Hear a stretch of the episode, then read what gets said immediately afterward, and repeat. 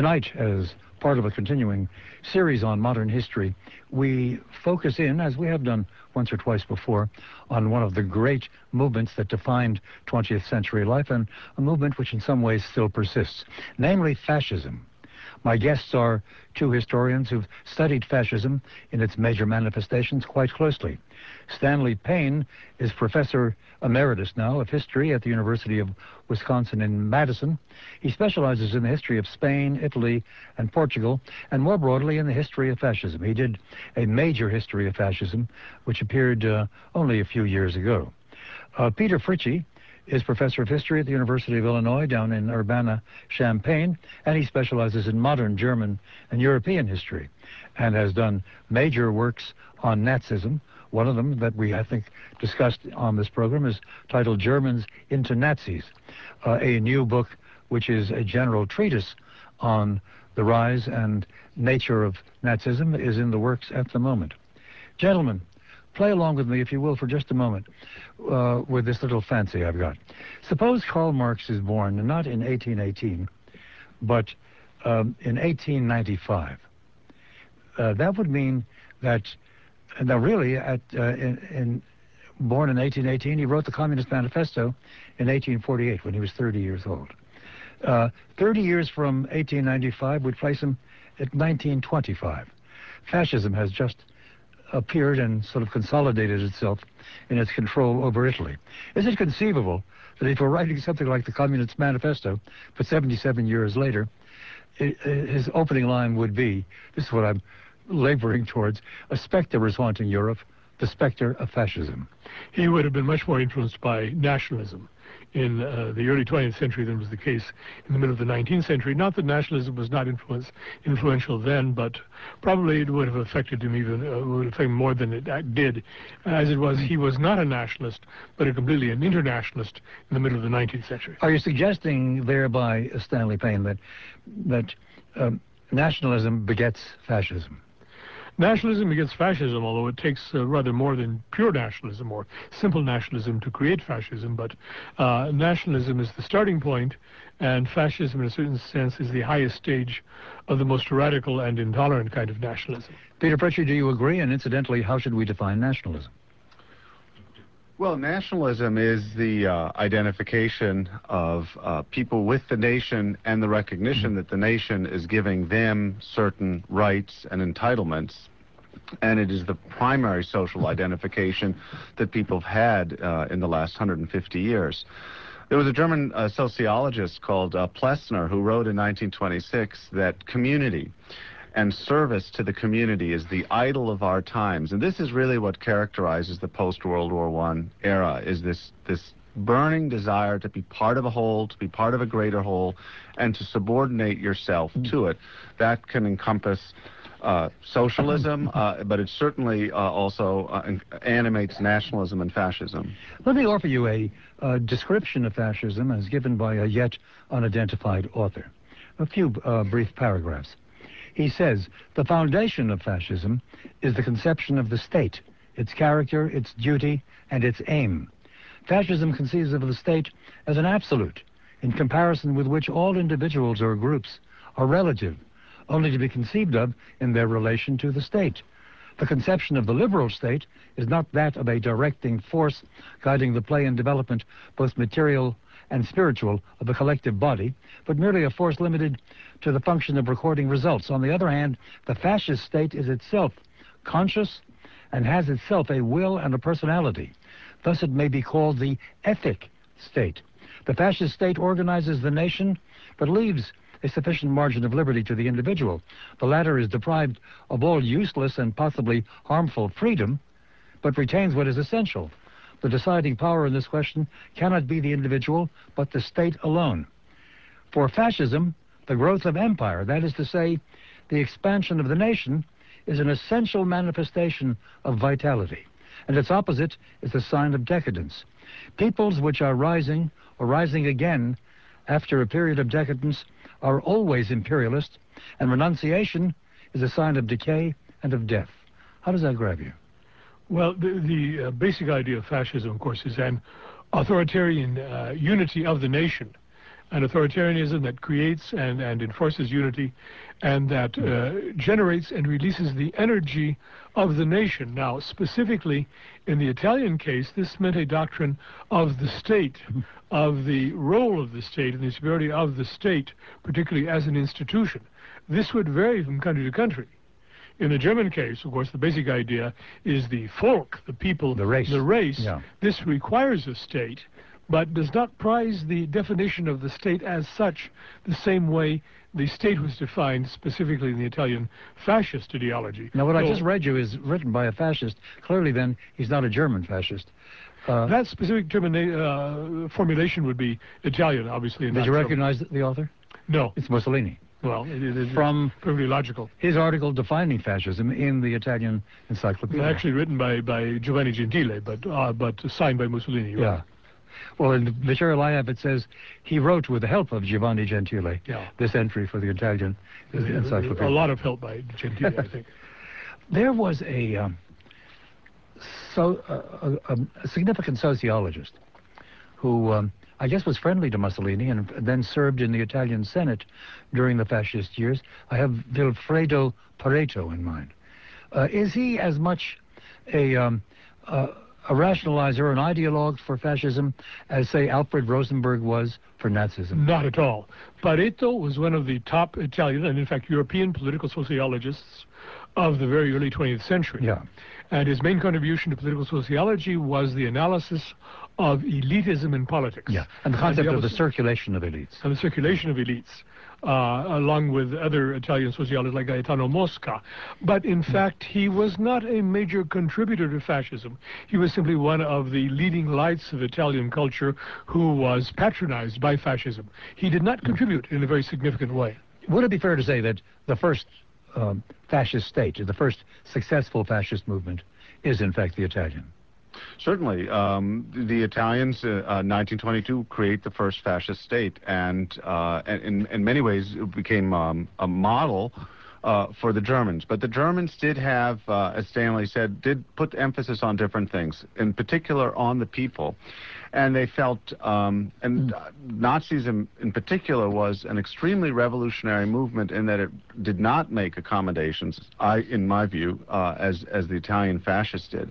And in 1943, after Mussolini's overthrown, Hitler and Goebbels uh, reflect on what is different between National Socialism and fascism. And they believe that Nazism is more radical, was more consequential, was more racist, and was more willing to go after uh, to go after the elites. And they, they reflect on the number of nobility in the Nazi Party in the 1940s and say, well, after the war is won, we're going to go after these people and get rid of them. Really?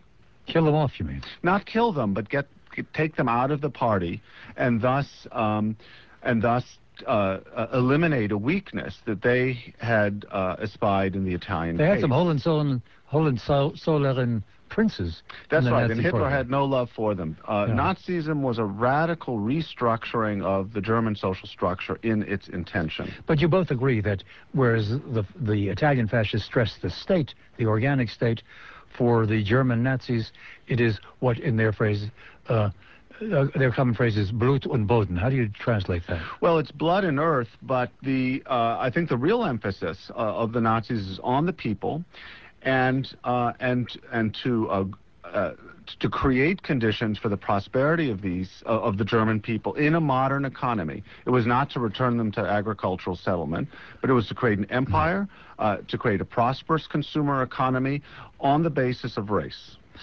What is the significance? Uh, if, if one credits that ideas have consequences, they sometimes have consequences that weren't intended by the original formulator of the ideas.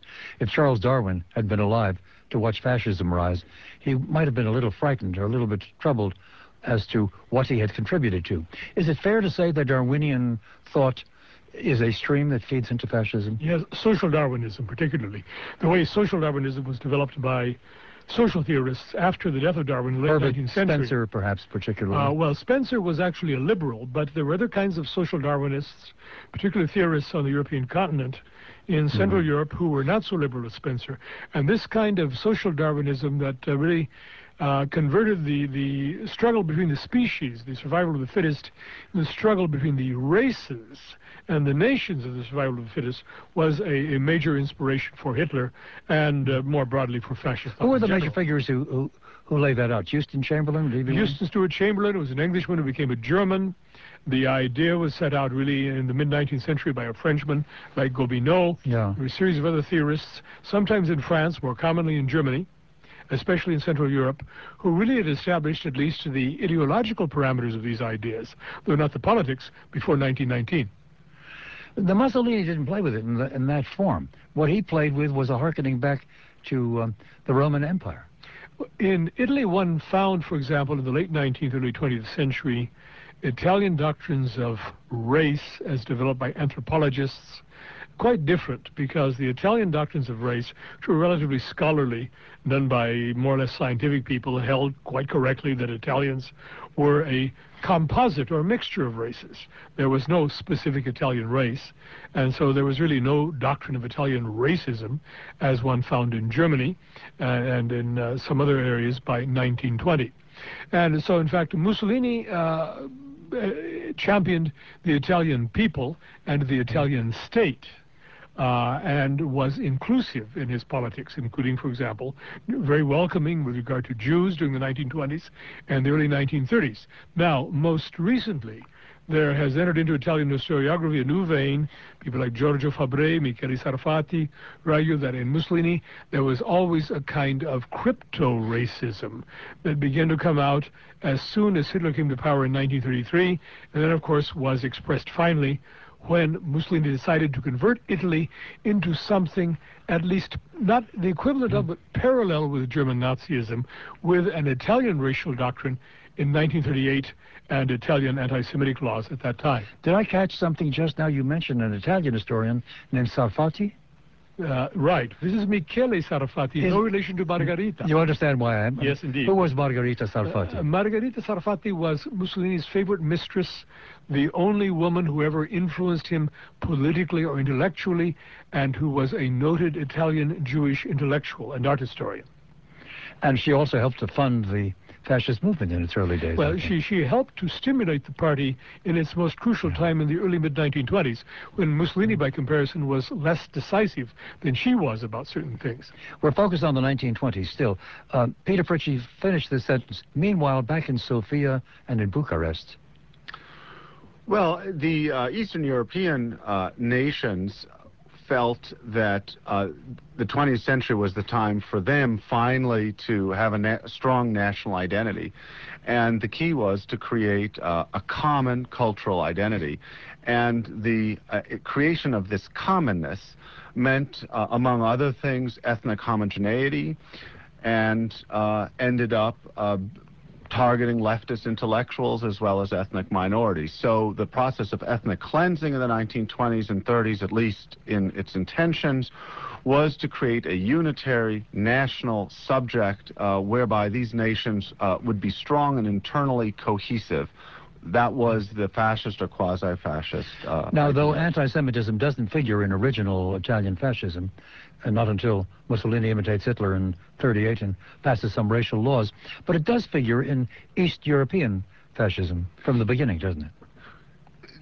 Anti-Semitism is in, very important for Central Europe, uh, for Central European fascists. And uh, Jews in Central Europe were seen as a cosmopolitan or international uh, minority increasingly after World War I. And there was also less toleration for difference. Difference had been recognized before 1914. There was anti-Semitism, there were also many other things.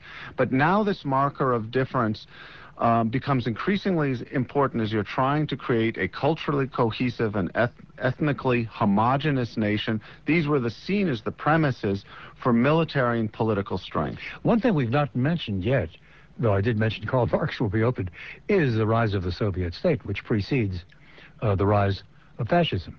Uh, the revolution is consolidated in 1918-19, and the Union of Soviet Socialist Republics is off. Uh, they're on a rather difficult ride, but they are there. And uh, communism figures very importantly in fascist preachment, does it not? The Soviet Union had a policy, basically, which was to promote, in revolutionary terms, the European Civil War. Uh, and uh, therefore to ignite active revolution, violent revolution, insurrections in European countries, though it was really completely un, uh, unsuccessful in doing so. And the great fear that was ignited by the Soviet Union uh, over much of Europe during the 1920s and 30s was very fundamental in fascist politics and the fascist rise to power. In Italy, it was not the communists but the revolutionary socialists against whom Mussolini played.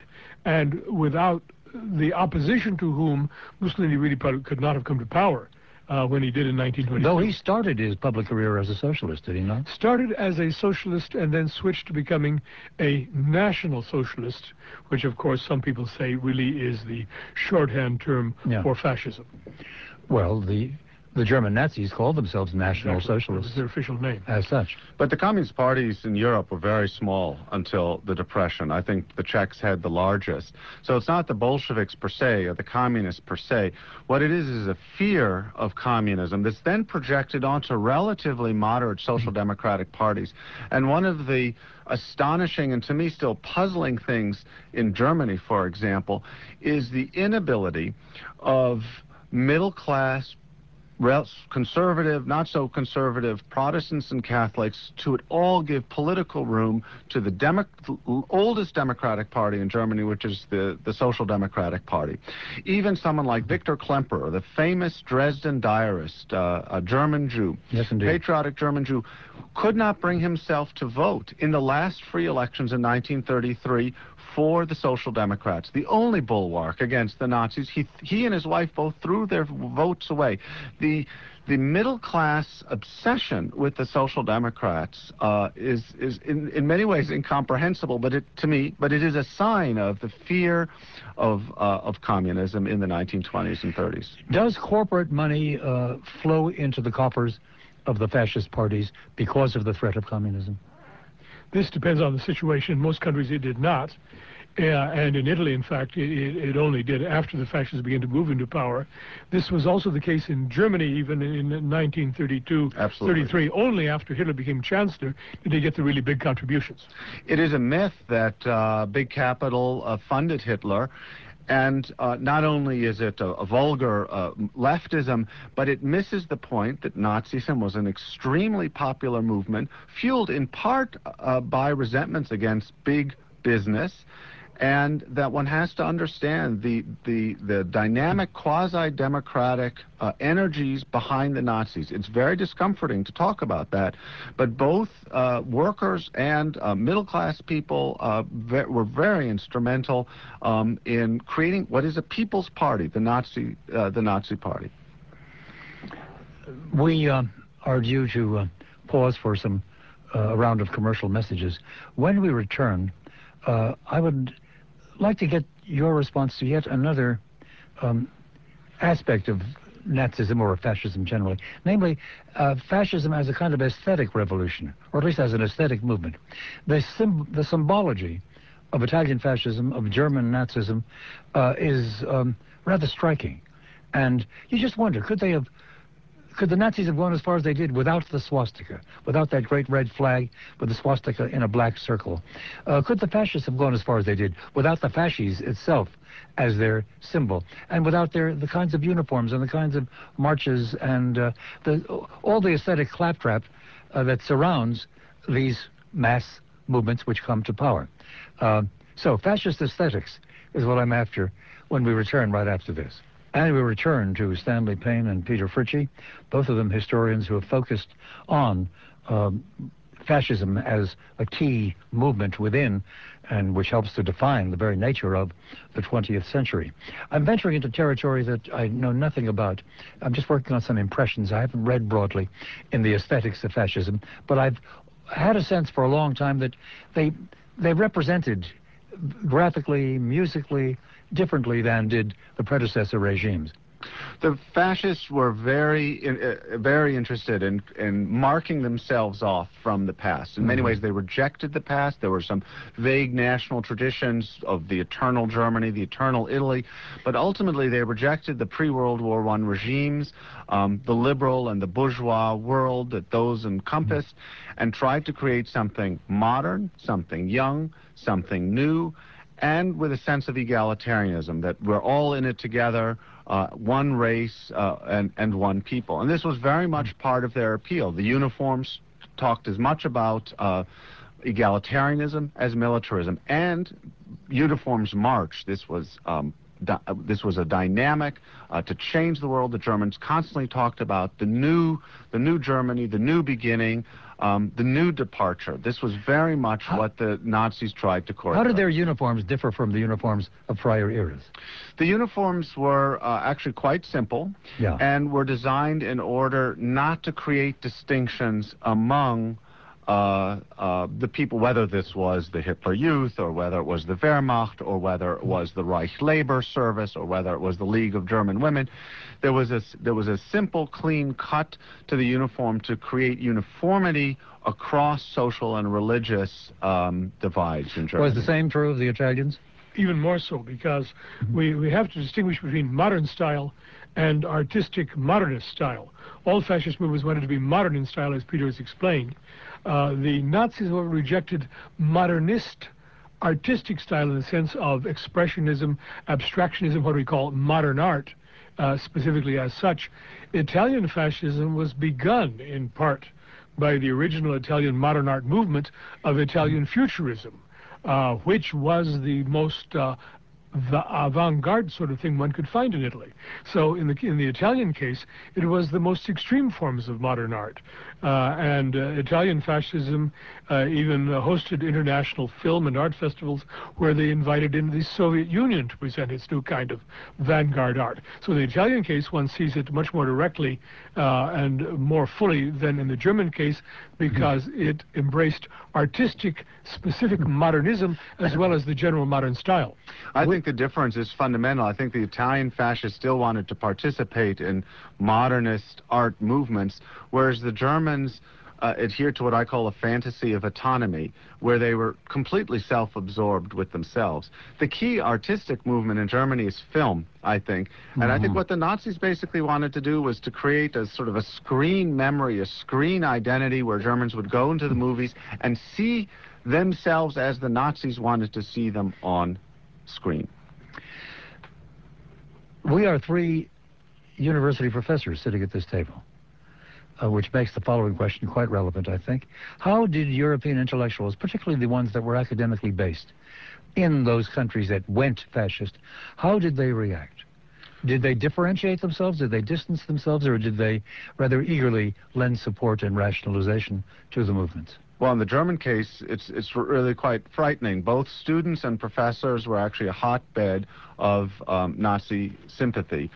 Professors might say, well, there's a little bit too much vulgarism here. I, don't have an affinity with Hitler himself. But the basic uh, sympathy to what was called the National Revolution in 1933 is very manifest, and the only exceptions would have been uh, Jewish professors, social democratic yeah. professors, who were immediately kicked out in 1933. We have the great, uh, the, the famous instance of the provost speech given by Heidegger. Heidegger. 1933, thereabouts. That's right. Heidegger was one of the many prominent uh, German intellectuals who immediately um, put himself into uh, the ranks of, of the Nazi Party, became a Nazi member. Um, there's the intellectuals that we now think of as German in 1933. Those are the ones that immigrated. Those are the ones who were uh, put into prison. But the vast majority of professors and the vast majority of students uh, had uh, real Nazi sympathies. And the students proportionally more than the professors. One question I used to put to my undergraduates was, what kind of people exactly in German society, what sector of society was the most pro-Nazi? And they wouldn't know how to respond, and I would say, people just like you, the university students. Mm, exactly Because so. in fact the proportion of university students was greater than that of any other sector how do we, German society. How do we account for that? Why were students drawn to, to such well, the fascist movements? The trauma of World War One. Uh, Germany is a defeated nation. Italy is not defeated, but thinks it hasn't quite won. And so Italy was on the winning side so of World War. All the values of the past are are are um, are not affirmed by the defeat. And so mm-hmm. you begin to think, how are we going to get out of our, out of this situation? So you look for something new. And it was precisely the professional and the intellectual classes that sought new solutions to Germany's problems. And the whole emphasis was on new solutions, new expertise, new ways out of the crisis. So they really started to think, here's the problem of history, how are we going to solve it? And they came up with startling, horrifying solutions. The new elite young nation is the basic idea. Yeah. Mm-hmm. Has it been ever thus, at least in modern history, that uh, university intellectuals and certainly university students are not merely essentially responsive uh, to uh, positively responsive, resonant to fascism, but in fact uh, fight for it and help to establish it. Well, we're talking about the 1920s and 30s, yeah. particularly the, the 30s in Europe, and that was a particular time of crisis with certain kinds of social and political and economic. We see fascism flourishing in Romania, for example, essentially from the universities, don't we? Especially, but Romania was a, a, very unique case because of the sudden hypertrophy of the university population. There was in 10 years a 400% increase in an economically underdeveloped country in the university student population. So that was a special case of obviously the, the hyperproduction of unemployed young intellectuals mm. who were therefore as unemployed uh, elitists uh, really fair game for fascism, especially in the Romanian case, one of the major examples.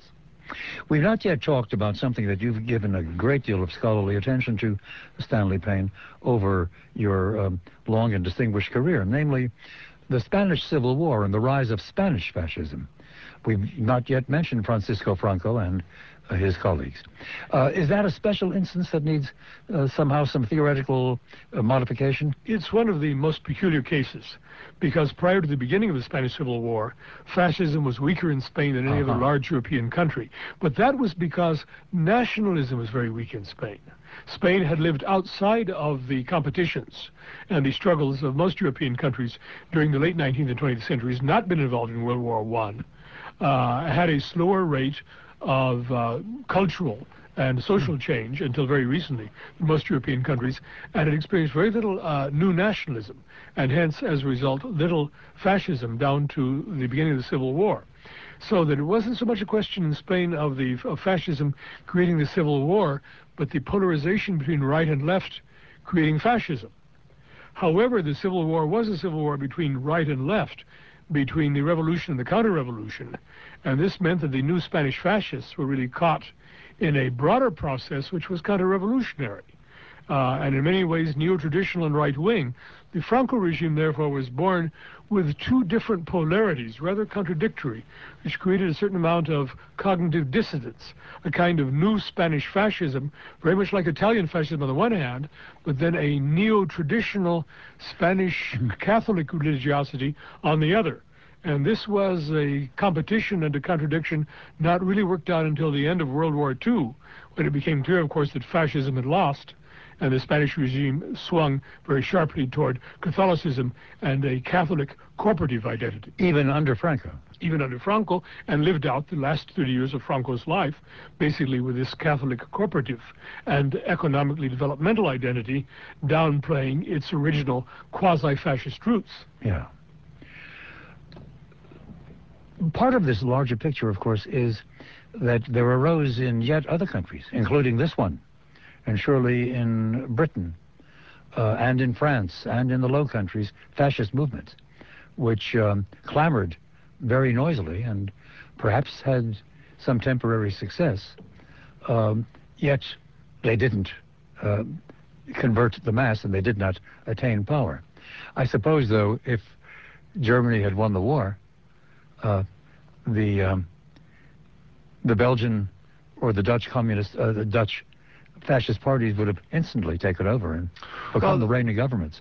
The fact that the Allies won World War One seemed to reaffirm uh, their social system and their political system, and that then inhibited, didn't completely eliminate, but it inhibited um, the movement of really radically mm-hmm. reconsidering the basic political premises of the nation. And that's what fascism did for the loser countries, for Italy and, uh, and, and for Germany. But fascism, once, in, once successful in Germany, became a powerful example of what you might call sort of a regenerative social mm-hmm. movement that might inject energy and dyna- dynamism into the country, particularly uh, into even to England, into the United States, particularly in the throes of the Great Depression. The United States had 30% unemployment, was as ba- almost as badly hit as Germany.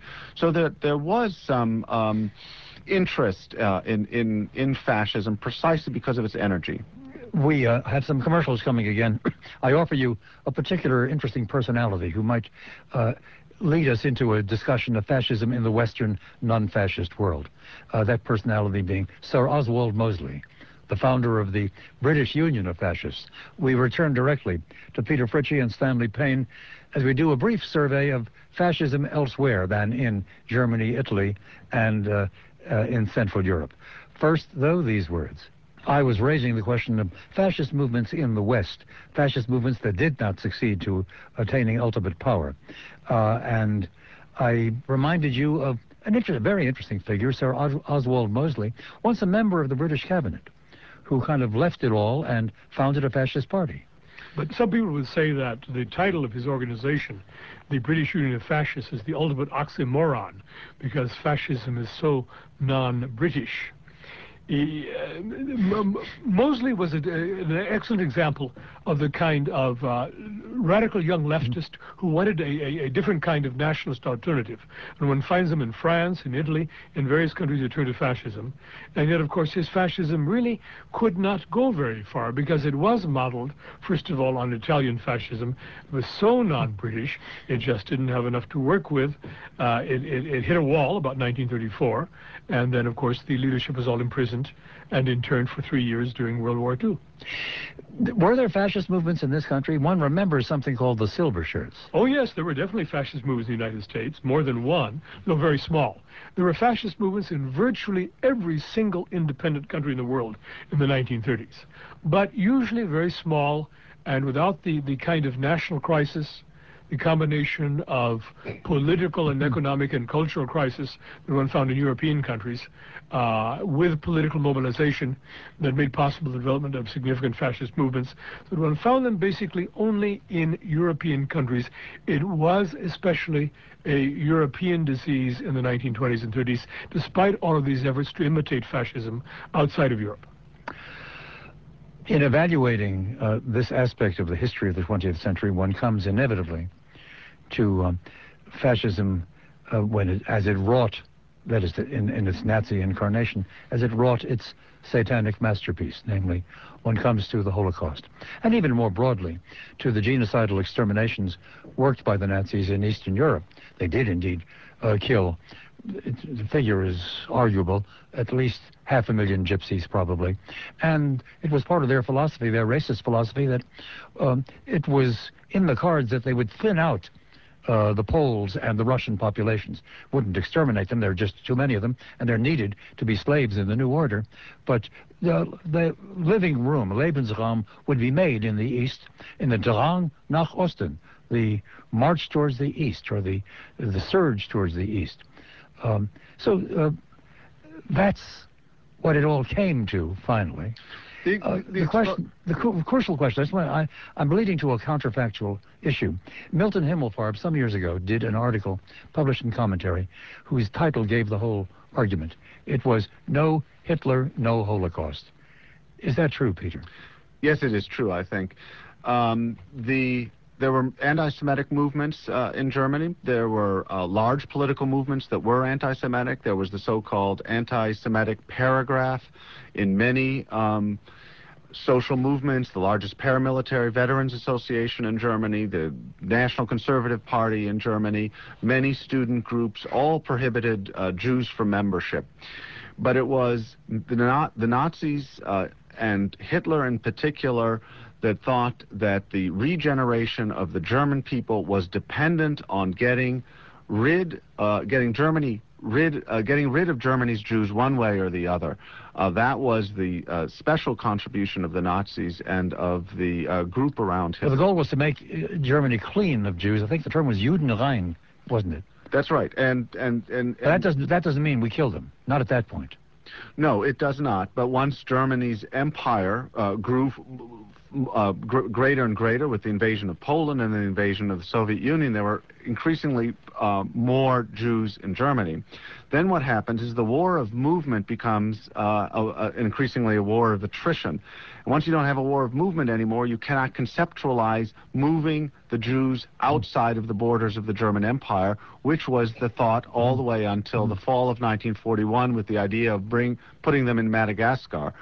Um, once, once that is no longer possible, there's not going to be a quick defeat of the Soviet Union. There's not going to be vast amounts of Siberian space that the Germans can use as a dumping ground. The Germans are stuck with the Jews, and then the only possibility from the Nazi mindset is uh, their physical elimination. There has been a long argument among historians, particularly in Germany, uh, historians of Nazism, uh, between the two positions, the one called functionalist, the other called intentionalist. You're sort of sounding the functionalist interpretation right now, aren't you? The, the Hitler talked about physically eliminating the Jews with his biological metaphors of the Jews as parasites and the like. And so you can draw a line from 1919 or 1920 or Mein Kampf to the Holocaust. And yet um, there's there's so many other factors that have to come into play before actually you have a, a, genocide in which Norway's Jews and Albania's Jews and the Jews of Rhodes and Tunisia are brought in. Um, and that requires a uh, much more complicity, not just Hitler, and it requires a war. And in the Wannsee document, as we have it, the conference after the Holocaust had really been already launched, uh, and Heydrich is telling Nazi functionaries, here's what we're going to do from here on. In that document, they give he presents a list of all the Jews of the world and the numbers in all the countries, including the United States. The implication being, when we win the war, we're going to do something about the Jews in America. Well, that, that would be the idea because the notion was eventually to follow up the victory in Europe with a world war which would defeat the United States, but Hitler got ahead of himself and was already in the world war by 1942 once achieving that victory, of course, the whole process could be consummated. Would the German people have allowed that? A war on the United States? No, the full extermination of all the Jews that no, they would Germans not. could get their uh, hands on. The Germans, uh, I think most Germans um, sympathized with the Nazis and even endeavored to try to be good Aryans realized, uh, accepted the premise that Germany needed to be cleansed in some sort of way in order to be invigorated, which meant casting off uh, the weak in their own population and excluding from all aspects of German life so-called aliens, primarily Jews. Um, but once you're asked, are you going to murder uh, children, women, whole communities. No, uh, I don't think most Germans would have done that, but nonetheless, they were complicit in uh, a military reorganization of Europe, which which was uh, premised on race. But I offer you, even with regard to what you've just said, the title of um, Daniel Goldhagen's book, Hitler's Willing Executioners. That book is essentially an indictment of the German people. It says the German people went along with the exterminations. Most of them didn't do the killing, but a few, but a hundred thousand or more did the actual killing, and the rest of Germany, basically by 1944, knew about it and did not call the Nazis to account. I don't think the question is so much did the Germans know and then agree agree with a policy uh, that was Auschwitz or the shooting in the uh, in Russia. I, I'm, I'm not sure that they knew the full state of affairs. The key question is, did the Germans more or less go mm-hmm. along with um, the exclusion of Jews from German life in all its ways and a policy of extreme, audacious, uh, violent segregation of, of European yeah. Jews from the rest of the population We've already said Eastern Europe. They did. That, uh, yeah. that they did. And they felt that that was the only rough and key way uh, for Germany to survive in the uh, 20th century. I, that was that, Nazi ethics. I think that puts it very well. They, they, they, approved of, went along with a policy of rigorous and brutal anti-Semitism, not of mass ex extermination. The mass extermination was Hitler's personal policy. Therefore, playing the counterfactual, if Hitler had been killed in World War One, one would one assume that history would have rolled out differently, and the Holocaust would never have happened, as Milton Himmelfarb suggests in the article I referenced. a while ago. This is probably the case. Uh, Hitler never become the leader of Germany, the Holocaust as such, the mass extermination of European Jews would not have taken place. There would have been other nationalist demagogues and leaders. There would have been other persecutions of Jews. Jews would have died in some numbers. But the whole mass extermination policy probably never would have happened. No, I, I agree. But I, I think had Hitler died in World War One, you would have still had a version of ex- radical nationalism in Germany that was both directed against the old hmm. elites and the Kaiserreich, as well as against the left. And that formula is a dangerous and violent one. Yeah. You know, uh, years ago, as a still very young academic, I had a job at Dartmouth College um, in Hanover, New Hampshire in Hanover, there was a, a small colony of, um, of Germans from the Weimar Republic. The leading figure, uh, very old at the time, was is his name Brüning or Bruning? The last oh Heinrich Brüning, yes, the Brüning, last the last uh, chancellor of the no Weimar no the uh, third to last chancellor. They they uh, switched quite a bit, and he was let go in June 1932 to ah. give way to Papen and impossible aristocrats who had no support. Yes who was arrested uh, in World War One in the New York City subways for leaving uh, documents trying to get Mexico to invade the mm. United States in World War One. Anyways, Papen makes his chancellor for six months, and then it's about six weeks for uh, Schleicher. Uh, military man, and then comes uh, Hitler on, on the 30th of January 1933. But Brüning, uh, as I remember from just one or two social occasions where I sat listening to him talk. That's how my grandfather worked for him. Really? Yeah. As what? Well, my grandfather was in the Prussian finance ministry until uh, uh-huh. uh, the coup against Prussia on the uh, 20th of July 1932, engineered by Papen. Heinrich Brüning ultimately, against all instincts in his body was willing to work with Republicans and Social Democrats. But what he really wanted was a restoration of the monarchy, yeah. which shows his anachronism uh, in 1932, his inability to understand what were the uh, popular dynamics of mm-hmm. politics. Basically, none of these people understood democracy, and, uh, and, and the Nazis were the beneficiaries. As near as I could, as, as I remember, and as near as he was coherent on it, uh, Brüning at that time, uh, talking about it, seems to have been saying that um, there, Hitler wasn't all bad. That there were, I think he was saying something rather like what you've been saying, that uh, the Nazis appealed to something heroic and necessary in the German people.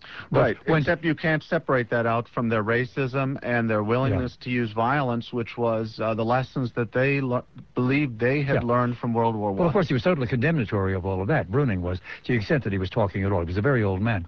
The central figure in that little group of uh, emigre or refugee Germans was a very interesting woman, Freya von Moltke, the widow of, uh, what's, what's his first name?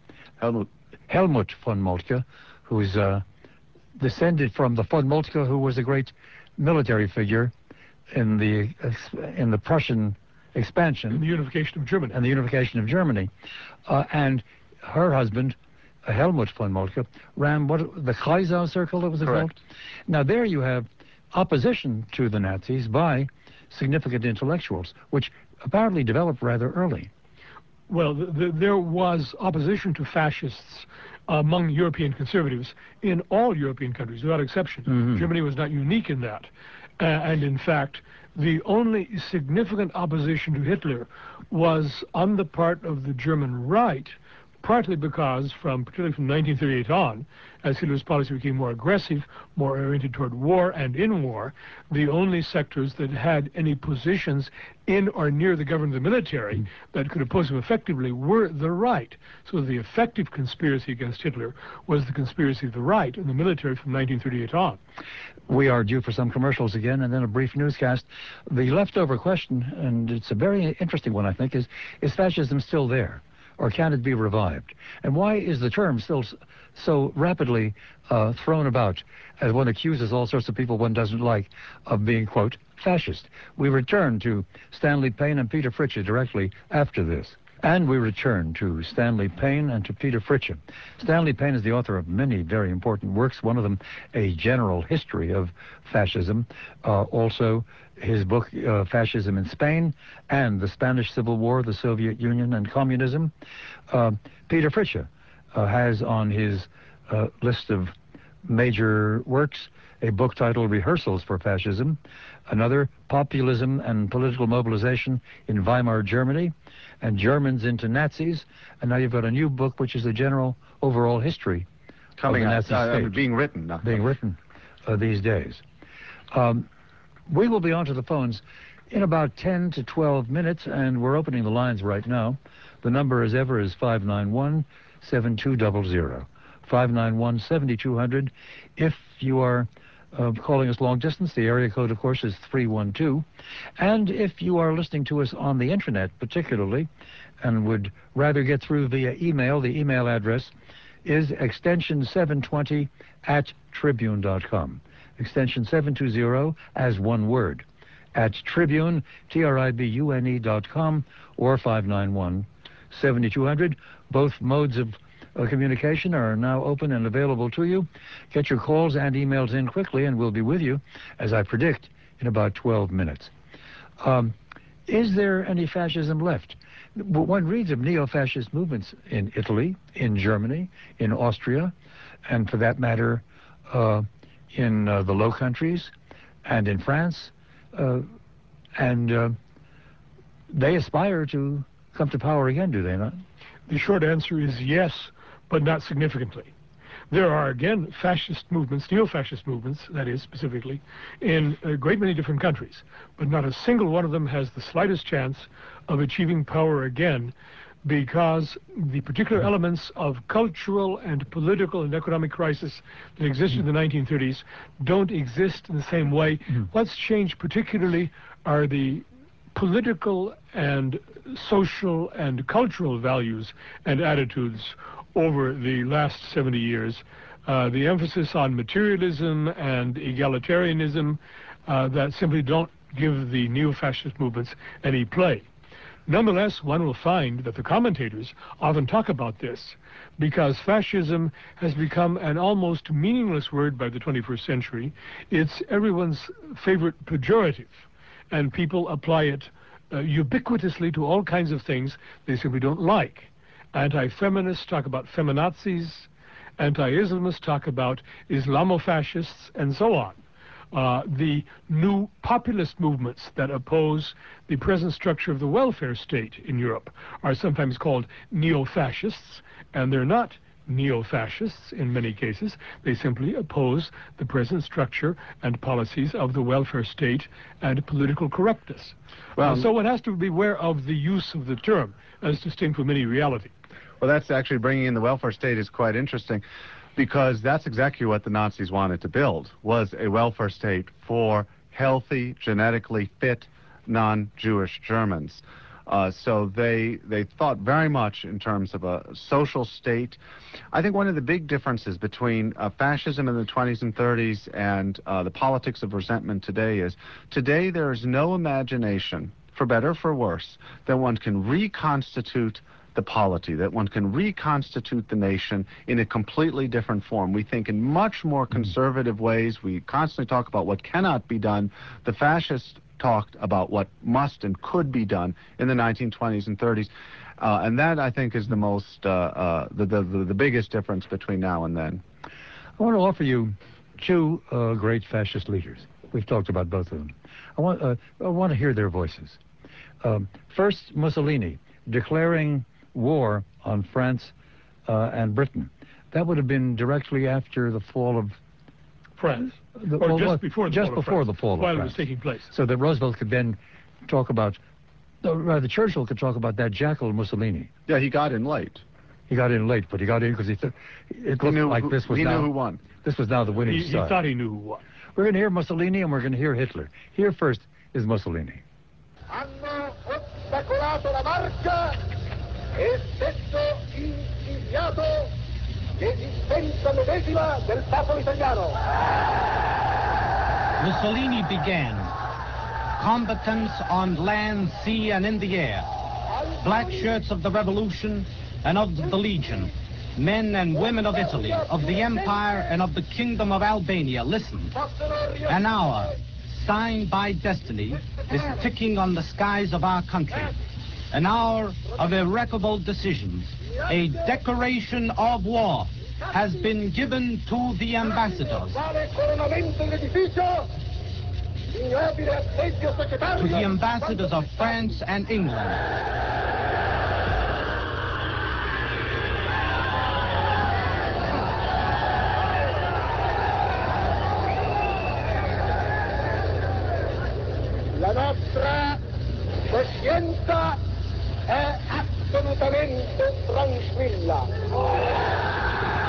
Our conscience is absolutely tranquil.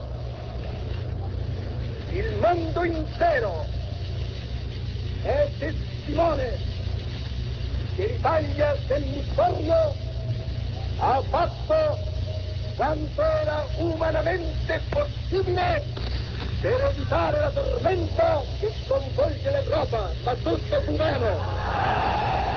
The entire world is witness to the fact that fascist Italy has done everything possible to avoid the storm that is now beleaguering the world.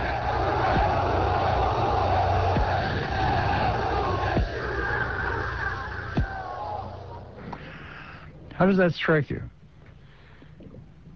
The rhetoric of Mussolini, of course, was fundamental to Italian fascism, and he was a good speechmaker. One sees, when everyone hears Mussolini, that he lacked the sturdy baritone qualities of Hitler. And it's interesting, of course, that he had to also make the excuse that Italy had done everything possible to avoid this when it was actually operating in a totally opportunistic way, though, in fact, Hitler said the same thing. Uh, in terms of the exact words of that announcement, one has to remember that even in countries like Nazi Germany and fascist Italy, war could not be sold quite that easily. And there had to be an effort to make it show as though the other side had exhausted all possibilities or had attacked one first. Though in that excerpt that I read from his definition of fascism in the in the um, Italian encyclopedia, he stresses that fascism inevitably leads to war, that the nation finds its fulfillment in the heroic challenge of war itself. Absolutely. Uh, Mussolini made in the definition of Italian fascism war as really the guiding motif. The nation would prove itself ultimately only in war. At the same time, when you come to war, you have the problem psychologically, emotionally, propagandistically of mobilizing people, and you have to, at the same time, try to convince them that there was no alternative and they must go to war to try to motiv- motivate them effectively politically. Now, here's Hitler speaking in the uh, Sportspalast in Berlin in January 1942. So Germany is already well in war. And he is making some reference to a speech he had given three years earlier, the one in which he said that if uh, the war comes, this was in January of 1939, the, it will be the Jews' fault, and the Jews will pay for it. The what, what is the term in German? Vernichtung? He says Vernichtung. Yes. Vernichtung. Yes, destruction. Which is uh, reduction, reduction to nothing. Annihilation. Annihilation. Annihilation. Yeah. Here he is now talking about the continuing process of the Vernichtung des Judenrasse because they brought this war. Es im Klaren, dass dieser Krieg der nur damit enden könnte, dass entweder die germanischen Völker ausgerottet werden oder dass das Judentum aus Europa verschwindet. Ich habe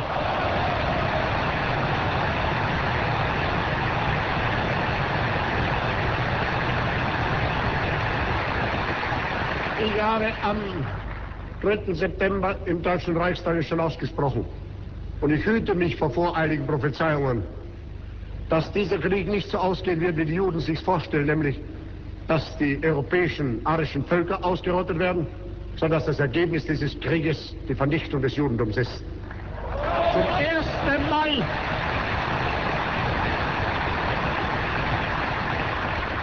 Zum ersten Mal werden nicht andere allein verbluten, sondern zum ersten Mal wird dieses Mal das echt als jüdische Gesetz angewendet, Aug um Aug, Zahn um Zahn.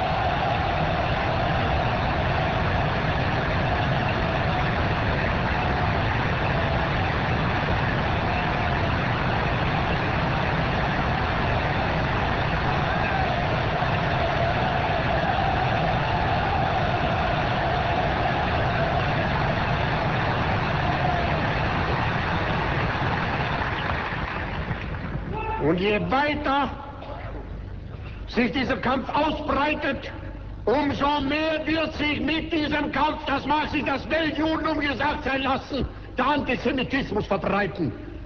Er wird eine Nahrung finden in jedem Gefangenenlager. Er wird eine Nahrung finden in jeder Familie, die aufgeklärt wird, warum sie letzten Endes ihre Opfer zu bringen hat. Und es wird die Stunde kommen, da der böseste Weltfeind aller Zeiten wieder wenigstens vielleicht auf ein Jahrtausend seine Rolle ausgespielt haben wird. Wow. Would you, uh, Peter, do the honors and translate or summarize what he says there? Well, it's uh, uh, I, uh, the uh, Hitler is referring to the choice of either the destruction of the German people or the destruction of the uh, Jewish race. He also makes reference to now is the first time where it will not be us who will bleed, uh, but it will also be others. The trauma, this is one expression of the trauma of World War I where the Germans believed that they were the victims that they had bled, that the German nation had been injured. And this is hard to understand, but necessary to understand, that the perpetrators, the murderers, the Germans, the Nazis, thought they were the victims, and that the Jews uh, and rest of the world uh, was against them, and that everything they were doing was to rehabilitate Germany. And in this way, that was the way that they could sell uh, the war. What's also extremely interesting is that Hitler, in this January 42 speech, says I made this promise that I will destroy the German people if war destroy comes. the Jewish people. The, excuse, destroy the Jewish people if war comes, and he dates it to September 1939. Actually, uh, the speech was given in January 1939. Yeah. He's mm. dating it to September 1939, which means that in his head, war and the extermination of the Jews is is all in one and uh, is very much part uh, is very much part of his program. And this is the Germans are getting about as much as they're going to get from him. But he's very clear: the Vernichtung des uh, Judentums, the destruction of Jewry. At this time in Berlin, there were massive posters everywhere blaming the war on the Germans, blaming the bombing of Western German You keep cities, substituting. Uh, excuse me, uh, blaming uh, the war on the Jews and uh, and blaming the bombing of West German cities on the Jews. Yeah. Berlin was just plastered in propaganda uh, against the Jews. So there is really some sense that people knew what was at stake in this war in 1942. Of course, the, the logic of that, uh, which may be very confusing to some of our younger listeners, is that um, it was implicit that the Jews controlled the Western governments, all of the Western governments. This is not propaganda. The Germans believe in the power of uh, of European Jewry and of world Jewry. These are the in, the terms in which they thought, and they thought that Germany was a weak beleaguered nation that was only now finally finding its strength thanks to its ability to think consequently about race and uh, to eliminate and destroy the Jews. And the result, of course, was the policy that Hitler implemented to take care of that once the major part of the war against the Soviet Union had begun. Uh, uh the anti-Semitic orientation, of course, was part of something one found uh, in a weaker way in many other European countries, most particularly in Romania. but generally, of course, in much weaker formulation. In Germany, because of the German national crisis, as Peters explained, uh, in World War I and afterwards, the idea really took root in a very specific, powerful, paranoid kind of way. One of the leading Romanian fascist intellectuals um, who also participated not merely in anti-Semitic thought, but in anti-Semitic action uh, in and around Bucharest in earlier years. Later on, wound up as a much honored professor at the University of Chicago, though I think his colleagues did not know that much about his fascist history. It appeared only after uh, the death of Mircea Eliade, who was a great historian of religion. He was indeed probably during his time at the University of Chicago the leading historian of religion, uh, historical anthropologist of religion in the world. But Eliade, like uh, most of the active young Romanian intelligentsia of the late 20s and 30s, was part of the extreme nationalist and Romanian fascist or Iron Guardist movement. As were other people like Émile Cioran, the writer, who eventually mm. won the Nobel Prize in France many years later, Eugene Ionesco, the, the literateur and playwright, became very prominent in the French theater in the 1950s and 60s. You have in Romania uh, a, a, very significant intelligentsia, which was during the 1930s really dedicated to extreme nationalism, anti-Semitism, and the particular Romanian kind of fascism. I've worked you both rather hard, and we're going shortly to the commercials after, uh, and then after that to the phones. But one last impossible question, uh, if you will uh, tolerate it. What is your explanation for the eternal anti-Semitism of Europe and uh, its close connection to uh, fascism wherever fascism emerges? Well, the uh, the the a necessary but not sufficient part of the explanation is that uh, the Jews uh, don't recognize uh, Jesus Christ and um, and therefore have placed themselves completely outside of the redemptive narrative of Christianity. Mm-hmm. That is not a full explanation, certainly not of murderous anti-Semitism. I think the other aspect is the uh, the Jews were regarded as without a national home, as cosmopolitan, international. And third, I think that uh, in the beginning of the 20th century, in a uh, almost perverted democratic sense. You have nations trying to create culturally coherent but militarily strong regimes in which orders of difference are no longer tolerated. It's the uh, inability to tolerate difference then that gives uh, anti-Semitism and other ethnic conflicts uh, the lethal edge. But I don't think we have uh, explained it. Um, one, one has for centuries the motif of religious anti-Judaism for religious reasons. But in the second half of the 19th century, with the rise of European racial thought, the new concept and phenomenon of racial anti-Semitism, the Jews as a pernicious uh, race dedicated to the destruction of other races, uh, an idea enormously exacerbated by the European crisis of the first half of the 20th century, the European Civil War, the effects of World War I, the rise of intense nationalism, struggle with communism, the idea of communists being led by Jews, communism as a Jewish conspiracy, the Third Reich, this finally remitted after 1945. Now, in the 21st century, one has the new kind of European anti-Semitism, which is an anti-Semitism of political correctness. The idea that the Jews, as the supporters of Israel, a national state uh, in the Middle East, uh, somehow contradict European notions of politically correct multiculturalism, and therefore are worthy of reprobation. This is the basis of the new anti-Semitism of the 21st century. Which is uh, much less extensive than the old. One hopes. Uh, history continues. Uh, we are, and, we continue directly after we pause for some commercials, on to your calls and to the email. 591-7200 is the number. If you've been trying to reach us by phone and hitting the busy signal, we've now got a few lines cleared. Not everybody makes the cut, uh, but we hope that you will try again. Uh, and uh, if you want to get to us via email, extension 720 at tribune.com. And we return to Stanley Payne and Peter Fritzsche, and directly onto your calls for them.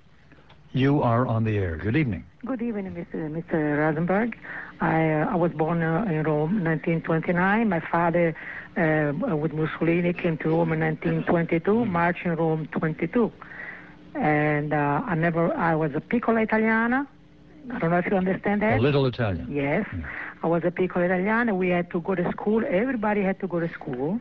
And, uh, and uh, I never heard the lady named Margherita Never once I heard the lady Margherita. Uh, her, her, her girlfriend was uh, Clara Petacci. His girlfriend. Uh, Mussolini's girlfriend at the time of his uh, execution, yes. Uh, for many, many, many years. Since, yeah. I, since I was uh, was growing up, was always Clara Petacci. Yes, I never heard Margherita.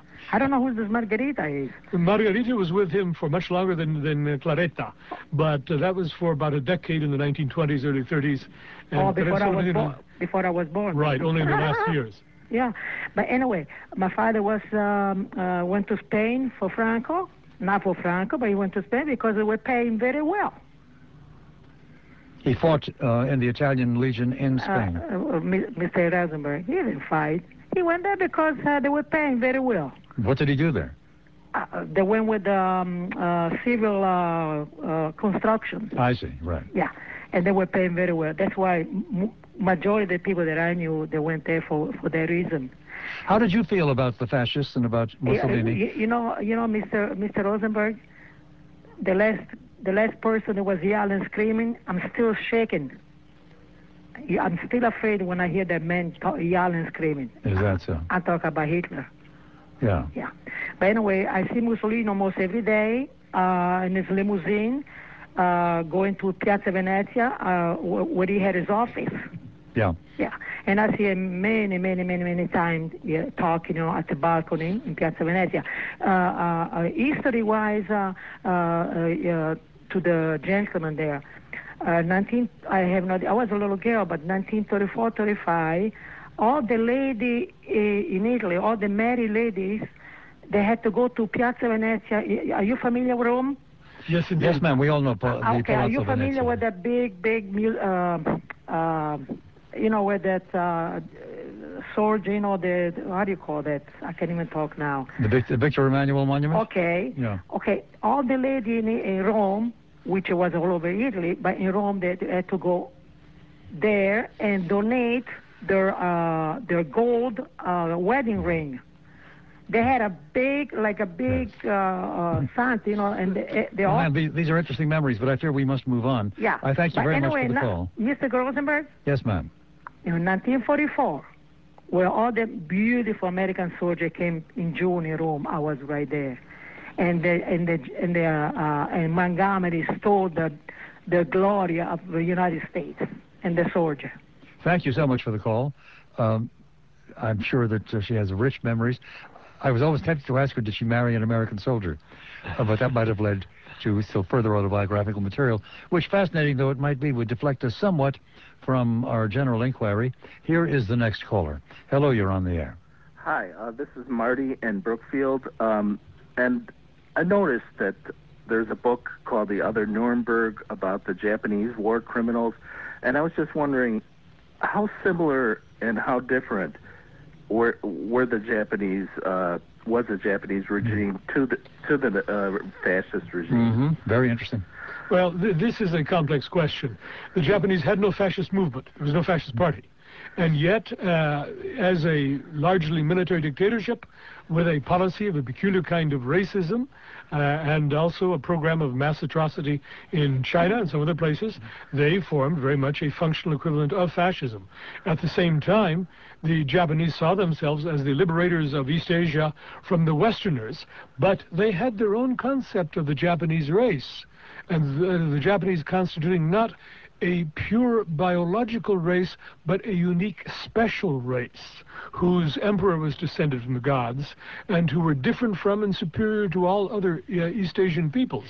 Now, the Japanese, for example, much more than the Germans, put into effect uh, biological and chemical warfare in China and killed thousands of people. They did not have a specific program of racial extermination, as Hitler did in the Holocaust, but in their mass atrocities in China, especially, to a lesser extent in some other countries, they were responsible for the deaths of millions of people. So one doesn't have uh-huh. the specific mm-hmm. kind of racial and anti-Jewish doctrine. In fact, they tolerated Jews in Japan during the war. But the Japanese Empire had its own kind of highly militaristic policy, which engaged in mass atrocity, and this led, of mm-hmm. course, to the trial of Japanese war criminals in 1945 after the war was over. Our thanks to the caller. Gentlemen, here's a, by email, uh, something from uh, Taiwan, uh, an American working in uh, Taiwan, I gather, who asks if you were a non-German fascist in the 1930s and 1940s, did it necessarily mean that you were pro-German? Not always, but it tended more and more by the late 1930s to mean so. In 1933-34, the first years of the Hitler regime, this was not the case. There was a major polemic by Italian fascists against German Nazism in 1934, denouncing, in fact, their racism really? and various other aspects of, of uh, Nazism. But as the Third Reich became stronger and stronger and more dominant, there were very few European fascists in other countries who could hold out by the end of the 1930s. 1930s, and nearly all of them have become pro-Nazi by uh, the end of that decade. Indeed, the future looked as though it would be a Nazi-dominated Europe, but the Nazis sold all those other fascists down the river because the Nazis were absorbed with the mm. Aryan people and their idea of race and really could not create an effective cross-European fascist alliance. I do remember, though, that when the tripartite uh, pact was formed, uh, Germany, Italy, and uh, Japan. In uh, November 36. Yeah. That uh, whether it was Hitler or somebody else, but somebody announced that the Japanese from here on would be honorary Aryans, whatever that was supposed to be. Well, I mean, for the time being, Hitler had no problems uh, with working with the Japanese. And I think, as uh, Stanley pointed out, there were really a lot of parallels. But when it came in Europe, uh, to, uh, let's say, liberating the Ukraine or liberating Lithuania. The, the Germans would have none of that. They said, We're, we did not invade the Soviet Union in order to liberate lesser peoples in Lithuania or the Ukraine. This is for German living space. And this is more or less the German attitude. There are some exceptions. There were some working relationships with European fascists, but on the whole, the Nazis were completely self-absorbed with themselves and um, uh, rejected partnerships with other uh, European fascists. And um, the relationship with the Japanese was peculiar and contradictory. Hitler realized for strictly opportunistic and pragmatic purposes he needed a major ally outside of Europe. This was Japan. The Japanese did not fit into the Nazi racial hierarchy. In private, Hitler would occasionally refer to the Japanese as little monkeys or words to that effect, but of course would never dare say that uh, in public uh, so that there was at least a working relationship. And yet the Germans and the Japanese during World War II never really coordinated their war efforts. Only at the very end, in 1945, with the Germans sending the Japanese uh, the specifications for their jet fighter planes and for the enrichment of uranium. That came only at the very end. There was very little in the way of practical cooperation. They fought really two different wars in different parts Didn't of the world. Didn't the Japanese uh, recommend that the Germans um, make a separate peace with the Soviet Union? Right, right. Uh, they, they, they, they did indeed. Uh, and uh, they had different geopolitical interests. So it was a very contradictory and somewhat dysfunctional kind of relationship, but nonetheless one that was maintained in purely political terms right down to the very end. Of course, with regard to Europe, other Europeans of lesser races, as seen by the Germans, that, that, that didn't stop them from organizing them into military units to fight alongside the Nazis, and also, of course, to help um, uh, staff the extermination camps. But these were sideshows compared to what the Germans could have done, which was which would have been to uh, organize nationalities in the in the crumbling Soviet Union in 1941, mm-hmm. 1942. So compa- so compared to to what they might have done as a fascists rather than Nazis, um, the few partnerships that they created, I think, were, were relatively minor. We are due for another round of uh, commercials. And also, I note that we've now got some space available on the phone bank. 591-7200, the number. If you've been trying to reach us, try again for any question you've got or any thought you want to share. 591-7200 if you want to reach us by email. That remains uh, extension 720 at tribune.com. And we return to our guests, Peter Fritzsche and Stanley Payne, both of them historians of modern fascism, or of 20th century fascism. Peter Fritzsche at the University of Illinois, Urbana-Champaign, Stanley Payne at the University of Wisconsin-Madison. Our phone number remains 591-7200, and you are on the air. Good evening. Hello. Yes, sir. I have uh, two comments. The first is I don't like the blithe dismissal of the non-existence of fascism in the present-day world you can only talk about it if you confine yourself to, say, Europe, because the uh, movement exists quite uh, strongly in India. The RSS, which has existed since the 1930s, which modeled itself exactly after the fascist movements in Europe, is still a potent force. And the political arm of the party, the BJP, has won elections. And the second comment I want to make is that in a functioning democracy, once a fascist government gets elected, the fact that they have to get re-elected means they, they cannot do anything that they promise to do when they get, do get elected. By that I mean that the fascist governments in Italy and um, Germany were able to carry out most of their nasty things Mm. was because they consolidated power and become essentially dictatorships. And that fact actually has to be taken into account by um, uh, people studying the reason for the um, development of fascism and uh, the persistence of fascism even in um, modern day world. Uh, the, uh, the fascist movement in India, is this the movement that was begun by uh, Chandra Bose? No, no, no. This was a, a, a movement which was essentially started out as a nationalist movement under the name of RSS. It was called the Rashtriya Swayamsevak Sangh. And a lot of the, the ideology and everything was adopted from the fascist movements in Europe. Uh, well, in what sense? What, what's, w- w- By the brown shirts and uh, Uh-huh. Nationalism and uh, um, uh, identifying the problems uh, being caused by outsiders. In the case of India, it was Muslims. And that still exists. Yeah, I think I think you're right. In the broad outline, uh, these are, are similar things. When I was thinking about uh, fascism today, I was I was thinking about Europe. and This is also what I'm uh, what I'm familiar with. Now, I understand, sir. All I'm saying is, if you want to understand the existence of fascism and the persistence of fascism in democratic societies, I don't think you can simply ignore what is going on in a, with the world's largest democracy. Point taken. The uh, case of Hindutva is a very interesting case, and you're quite right that the RSS originally was, at least in part, inspired by European fascism. Uh, the Hindutva case, the RSS, the BJP, are examples of a kind of extremist religious nationalism, uh, and obviously have certain uh, parallels with fascism. Now, what one sees in the case of India is the BJP, uh, BJP has uh, been in power uh, for some years, and unlike European fascist movements, if they had a chance to get into power, they immediately converted themselves into dictatorships, into one-party dictatorships. You have to give the BJP credit; it did not do that. Well, it did not do that because it is not possible to, be, to get done in India. That's my point. My point is that once you become a governing party that has to fight an election again, you cannot do all the things that you promised to do to get elected. Well, what a fascist party does is to see to it that it does not have to fight elections I, again. I understand, I understand. power. But the rhetoric that they use in India to get elected is very, very similar. It is it is an uh, intolerant and a nationalist rhetoric.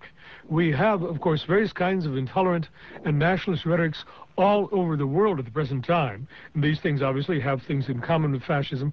Whether they really uh, recapitulate the full configuration of European fascism, however, is doubtful. Oh, that's true. I agree with you there. But And the I'm fact- just saying that uh, the persistence of fascist ideology Yeah. in democratic societies should not be just confined to what's happening in United States and Europe. You should look at it overall in the world. well, a point indeed very well taken and very well expressed. I thank you, sir, Thank you very call. much. Uh, that that uh, reminds me to ask you, what about fascism in uh, Russia or in the remnant republics that once composed the USSR? One remembers that shortly after uh, the, uh, the split or the dis- the decommissioning of the USSR, there arose in Russia a movement called Pamyat, which is very nationalistic, very right wing, quite anti-Semitic, uh, and there are other such movements, are there not? There are indeed, in fact, there are several directly Russian fascist movements now. Ten years ago, I was invited to participate in a conference in Moscow. 1995 about the danger of fascism arising in Russia. We were given by one of the new Democratic Study Centers a list of over 100 uh, Russian uh, nationalist parties and organizations, uh, a few of them at least, definitely neo-fascist. And in fact, one will find in Moscow, probably more than any other city in the world, the new expression of Nazi kitsch as a kind of art form. Nonetheless, the conclusion we came to 10 years ago at the conference in Moscow was that the greatest danger for authoritarianism in Russia really comes from the Russian government and the Russian state. Mm-hmm. And I think that is still the case in the year 2006 as well. I also would warn against um, equating fascism with simply the politics of uh, resentment and anti-Semitism and authoritarianism, because the edge, the dynamism of fascism was precisely it was youthful, it was optimistic, it believed it could completely restructure the country, and it got its energies from, and its aim was to uh, destroy the old elites. And in this sense, it's very, very different from um, splinter anti-Semitic or uh, uh, um, ethnic uh, anti-ethnic uh, parties. Well, those youthful uh, Nazis who gave the party its great resource of enthusiasm and gave their lives, but those who didn't give their lives and went on to become middle-aged and now probably old Germans, how do they remember their past? Are they much interested in it? Well, 10 million Wehrmacht soldiers, these are not the first persons I would mourn talking about the World War II and the Holocaust, but 10 million Wehrmacht soldiers died. Uh, even perpetrators can have traumatic events, and I think that uh, the sheer scale of suffering uh, that even Germans experienced uh, did uh, lead to reflection. Many, many Germans talk about their inability to understand why back then uh, they simply weren't more critical. They understand intellectually the, the youthfulness, the appeal of Nazism. Um, but I do think that uh, over these 50 years, uh, they have uh, broken from it and are trying to understand what it was about them then that got them so enthused.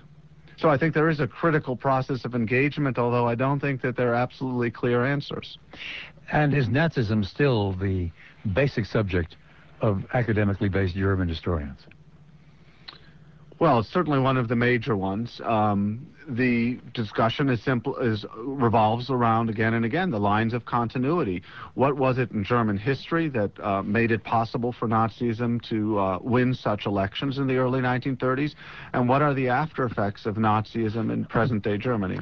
Do you get similar uh, preoccupations with the past in uh, Italy or for that matter in Spain? No, not in the case of Italy. There's the, the, the reality, of course, that the crimes of fascist Italy, though significant, were not at all of the vast magnitude of those of Nazi Germany, and were not really held against Italy by the victor powers as much as was the case uh, vis-a-vis Germany. So that the Italians rather rapidly began to overcome their past. Also, uh, all nations live by myths. And in Italy, uh, there was immediately after the war established the myth of the Italian resistance. Remember, there was a civil war in northern Italy in the last two years of World War II. Of the Italian resistance, Catholics and communists and socialists and liberals uh, against fascists. And therefore, for many years after the war, Italy lived with the myth that uh, Italy had been uh, justified, rejuvenated by the democratic resistance. The new Italy was led by the leaders of the resistance. It was a different kind of Italy, and therefore it did not really have to apologize, as in the German case. And Germans had nothing like that. Uh, July uh, 20th, 1944, the plot to kill Hitler by the generals uh, does not weigh in the balance compared to uh, either the uh, the myth of the resistance or, or the, the resistance itself in Italy or France. People like Stauffenberg are not remembered as heroes? They are, but they came too late. There were too few of them. Um, they, uh, the very fact that they were uh, a small aristocratic group um, underscores their disconnection with the majority of the German population, which met the coup attempt in July 1944 with dismay. Uh, we pause the last round of messages and then directly back. To the phones, 5917200. We return to Stanley Payne and Peter Fritzsche, both of them uh, eminent historians focused upon Nazi movements in the 20th century. And, uh, gentlemen, a quick um, and uh, short uh, query uh, or comment from one of our listeners via email. Just a note the Pan Arabic Ba'athist Party was fascist inspired, an example of European ideology influencing their colonial empire. Agreed? Uh, yes, indeed. The, the Ba'athist Party, when it began, uh, first in Syria, spread to Iraq uh, in the 1940s, was indeed European fascist inspired. It was a movement, in a certain sense, of national socialism.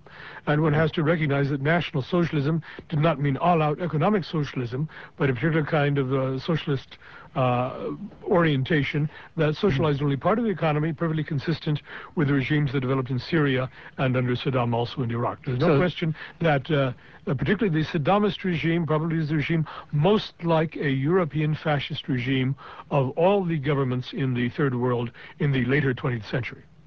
Did they work a similar appeal to blood or an appeal to national. There's a division, basically, a religious division in Iraq, which was kind of an artificial construction of a country, wasn't it? Well, the appeal in Iraq could not be to, to, to race because the, the uh, uh, community of Iraq was built up of three different uh, ethnic yeah. and religious groups. So it had to be simply to, to nationalism. Uh, and it could not challenge Islam initially very much either. So it was an argument basically of nationalism and of a national community, and also had the problem that in Iraq it was really led by the Sunni Arabs, who were only one part of it, and therefore it could not construct a truly integrated national society. It became much more of simply an internal terror regime than the Third Reich itself ever was.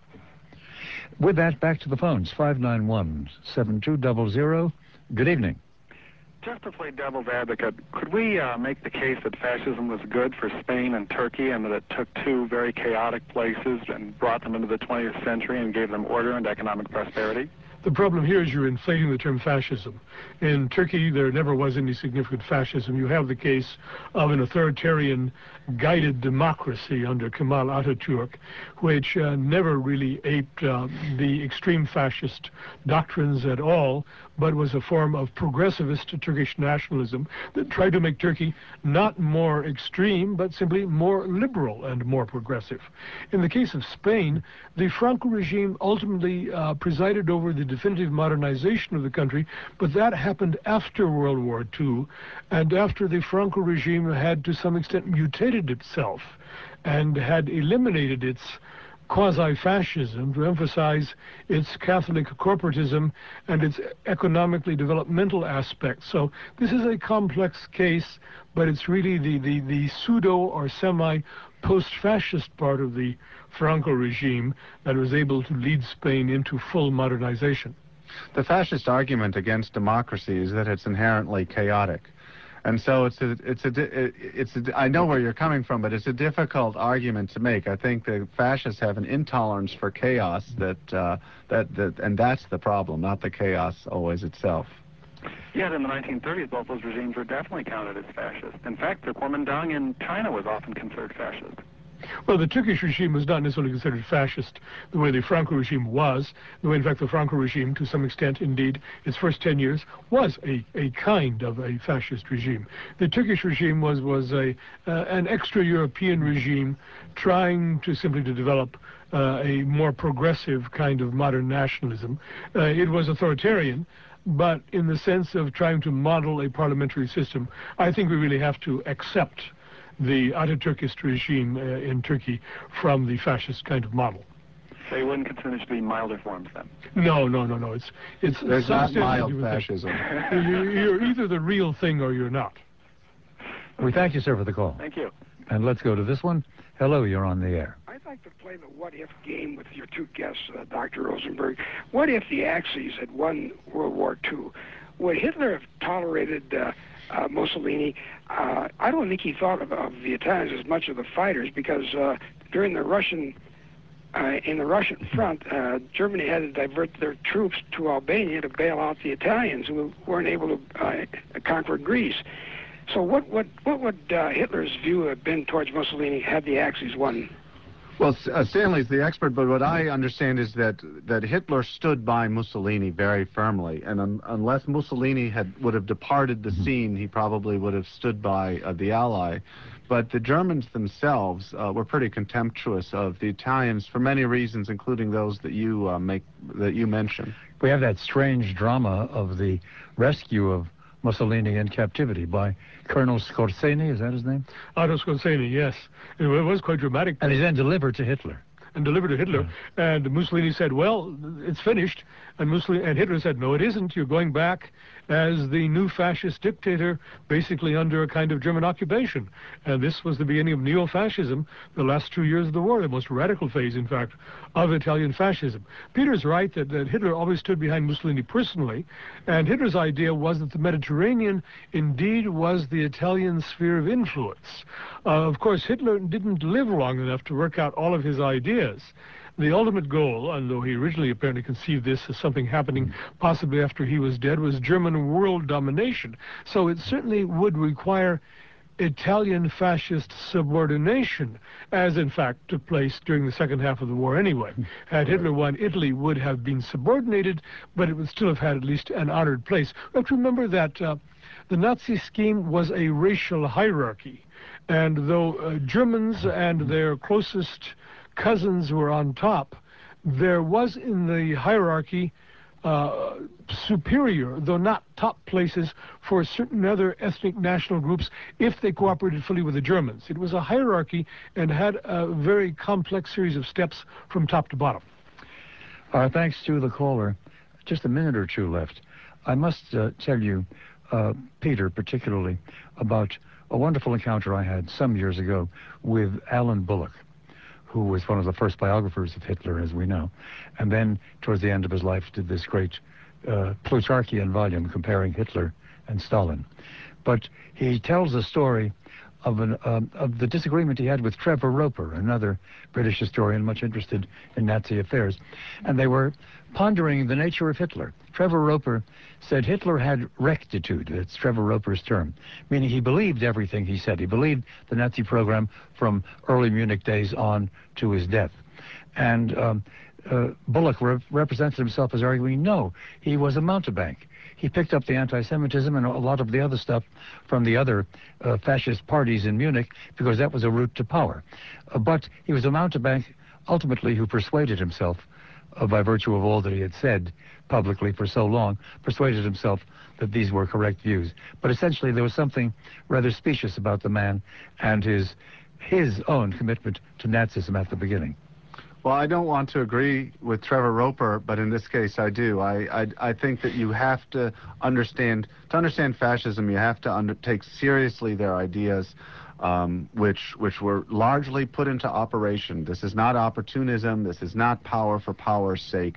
Uh, this is uh, self-love and other hate, as the historian Claudia Koonz puts it. And you have to take that very seriously. And what do you say then, and there's no time left for it, to the psychologist question? What accounts for the intensity and the extremity of the man Hitler?